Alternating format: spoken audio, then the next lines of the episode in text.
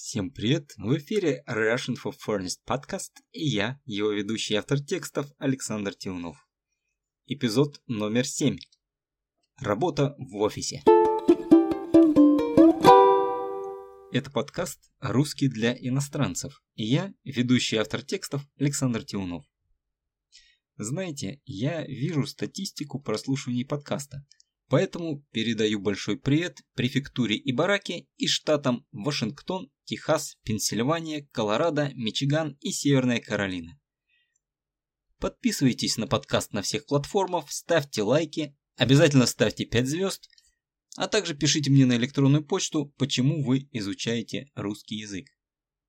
В этом эпизоде будет история о работе в офисе. После истории я объясню идиомы, фразеологизмы и крылатые выражения, которые встречаются в тексте. Скачайте скрипт подкаста по ссылке в описании. Давайте начнем. К вечеру мы с коллегами сделали неплохой объем работы, но уходить из офиса домой не спешили. В нашей команде было пять человек пять единомышленников, объединенных общими целями. Поэтому, когда остальные сотрудники отправились по домам, мы продолжили работать, как ни в чем не бывало. Мы почувствовали себя более свободно, когда в офисе кроме нас никого не осталось, и немного поиграли в города, поскольку это не мешало работе. Через некоторое время мы решили сделать перекур, чтобы немного размяться и дать отдых глазам. Мы обратили внимание на висящий на стене дартс. Решено было разбиться на команды и начать соревнования. Чтобы сделать игру более захватывающей, мы отходили подальше и кидали дротики с огромного расстояния. Мой бросок вышел не самым удачным я попал в белую офисную дверь, которая не была готова к подобным испытаниям. Дротик вошел по самое оперение, оставив огромную дыру. Это надо было исправить. Посовещавшись, мы приступили к ремонту. Мы нашли подходящий ластик, усилили его скрепкой и установили в отверстие от дротика. Затем мы аккуратно срезали ластик за подлицо с поверхностью двери. Получилось почти идеально, но чего-то не хватало. Мы взяли белую жидкость-корректор и обработали ей ластик. Идеально! У нас еще оставалось время, чтобы устроить соревнование по гонкам на офисных креслах по коридору. Все-таки неплохо быть студентом на практике с почасовой оплатой. В этой истории я рассказал, что мы с коллегами сделали неплохой объем работы. Объем работы – то количество задач, которые нужно выполнить. Неплохой объем значит большой объем. Может быть даже максимум того, что можно было сделать. Если бы я хотел сказать наоборот, что сделано было мало, я бы сказал, что объем работ был так себе. Так себе эта идиома означает плохой, неудовлетворительный, далекий от идеала. Далее было выражение «уходить из офиса домой», Значит, после окончания работы пойти туда, где ты живешь, в свой дом. Если вас удивляет грамматика слова «домой», то на самом деле это не существительное, а наречие, образованное от существительного «дом». Наречие «домой» отвечает на вопрос «куда» и указывает направление, куда вы идете после работы. Я сказал, что было пять единомышленников. Слово «единомышленник» существительное, означает союзник, сторонник, человек, разделяющий твои взгляды. Мы с коллегами имели похожее мнение на многие вопросы, поэтому были единомышленниками. Далее мы продолжили работать, как ни в чем не бывало.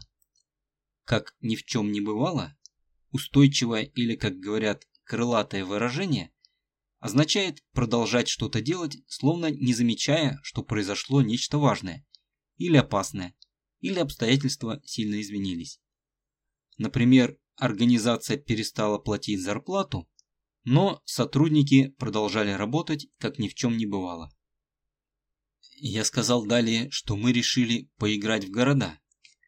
Игра в города – довольно известная игра. Смысл заключается в том, что первый человек говорит название города, второй человек должен сказать название другого города, который начинается на последнюю букву предыдущего. Для примера, первый город Рим, последняя буква М. Следующий игрок должен сказать город на букву М. Например, Москва, последняя буква А и так далее. Проигрывает тот, кто не может продолжить игру, не повторив названные города. О, далее идет перекур. Это существительное. Раньше это было связано с перерывами в работе, которые используются, чтобы отдохнуть и покурить. Перекуры настолько строго соблюдались, что даже не курящие начинали курить, чтобы получить законные перерывы. Сейчас часто перекуром называют просто кратковременный перерыв в работе минут на 10-15. Такие перерывы даже указаны в законах об охране труда. Но, конечно, там они не называются перекур. Это просто распространенное разговорное название. Немного размяться – это значит подвигаться, потянуться, сделать простые упражнения после сидячей неподвижной работы. Если во время работы редко приходилось менять положение тела, то это приводит к небольшому онемению, ухудшению кровоснабжения и разминаться время от времени бывает весьма полезно. Дартс – существительное. Это известная игра с дротиками и круглой мишенью на стене. Мишень разделена на секторы. Метая дротики в мишень, ты набираешь разное количество очков в зависимости от того, куда попадешь. Далее я сказал, что мы сделали игру более захватывающей. Захватывающий значит более интересной и увлекательной. Ластик – существительное. Другие названия – стерка, стирательная резинка. Это изделие из материала, похожего на резину, с помощью которого удаляют следы карандаша на бумаге. Он очень широко используется, например, художниками. Хотя истинные художники используют в работе еще более мягкий вариант ластика, который называется клячка и больше похож на жевательную резинку. Мы срезали ластик за подлицо. За подлицо означает вровень с остальной поверхностью. Жидкость-корректор – это такая белая жидкость во флаконе с кисточкой или специальным наконечником, которую используют для замазывания ошибок в тексте. В отличие от ластика, она не удаляет написанное, а закрашивает. После исправления прямо поверх нанесенного корректора можно написать новый текст. Еще я сказал, что неплохо быть студентом на практике с почасовой оплатой. Практикой называется работа, на которой обязательно должны поработать студенты, чтобы получить диплом. Диплом – это документ об образовании. Не все фирмы охотно берут студентов на практику, а те, что берут, обычно платят очень немного. Хорошей является та практика, на которой студенты-практиканты выполняют реальную работу по специальности. Таким образом, студенты получают навыки реальной работы, а работодатели – дешевую рабочую силу. Если студент хорошо показал себя во время практики, работодатель старается устроить его к себе на постоянное место работы. Что касается почасовой работы, то это один из возможных вариантов оплаты труда, когда деньги платят за время, проведенное на работе. Больше времени – больше денег. Есть и другие варианты оплаты, например, сдельная работа, когда платят за итоговый результат. В этом случае, чем больше изделий сделает работник, тем больше получит за это денег. А теперь давайте послушаем этот диалог на обычной скорости. Погнали! К вечеру мы с коллегами сделали неплохой объем работы, но уходить из офиса домой не спешили. В нашей команде было 5 человек, 5 единомышленников, объединенных общими целями. Поэтому, когда остальные сотрудники отправились по домам, мы продолжили работать, как ни в чем не бывало. Мы почувствовали себя более свободно, когда в офисе кроме нас никого не осталось, и немного поиграли в города, поскольку это не мешало работе. Через некоторое время мы решили сделать перекур, чтобы немного размяться и дать отдых глазам. Мы обратили внимание на висящий на стене дартс. Решено было разбиться на команды и начать соревнования. Чтобы сделать игру более захватывающей, мы отходили подальше и кидали дротики с огромного расстояния. Мой бросок вышел не самым удачным. Я попал в белую офисную дверь, которая не была готова к подобным испытаниям. Дротик вошел по самое оперение, оставив огромную дыру. Это надо было исправить. Посовещавшись, мы приступили к ремонту. Мы нашли подходящий ластик, усилили его скрепкой и установили в отверстие от дротика. Затем мы аккуратно срезали ластик за подлицо с поверхности двери. Получилось почти идеально, но чего-то не хватало.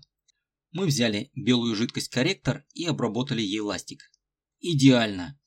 У нас еще оставалось время, чтобы устроить соревнования по гонкам на офисных креслах по коридору. Все-таки неплохо быть студентом на практике с почасовой оплатой.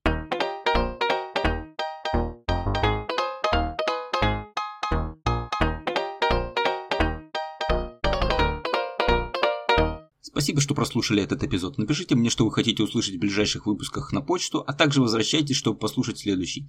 Автор и ведущий подкаста Russian for Friends подкаст Александр Тюнов, 2021 год, Ростов-на-Дону. До встречи в следующем эпизоде.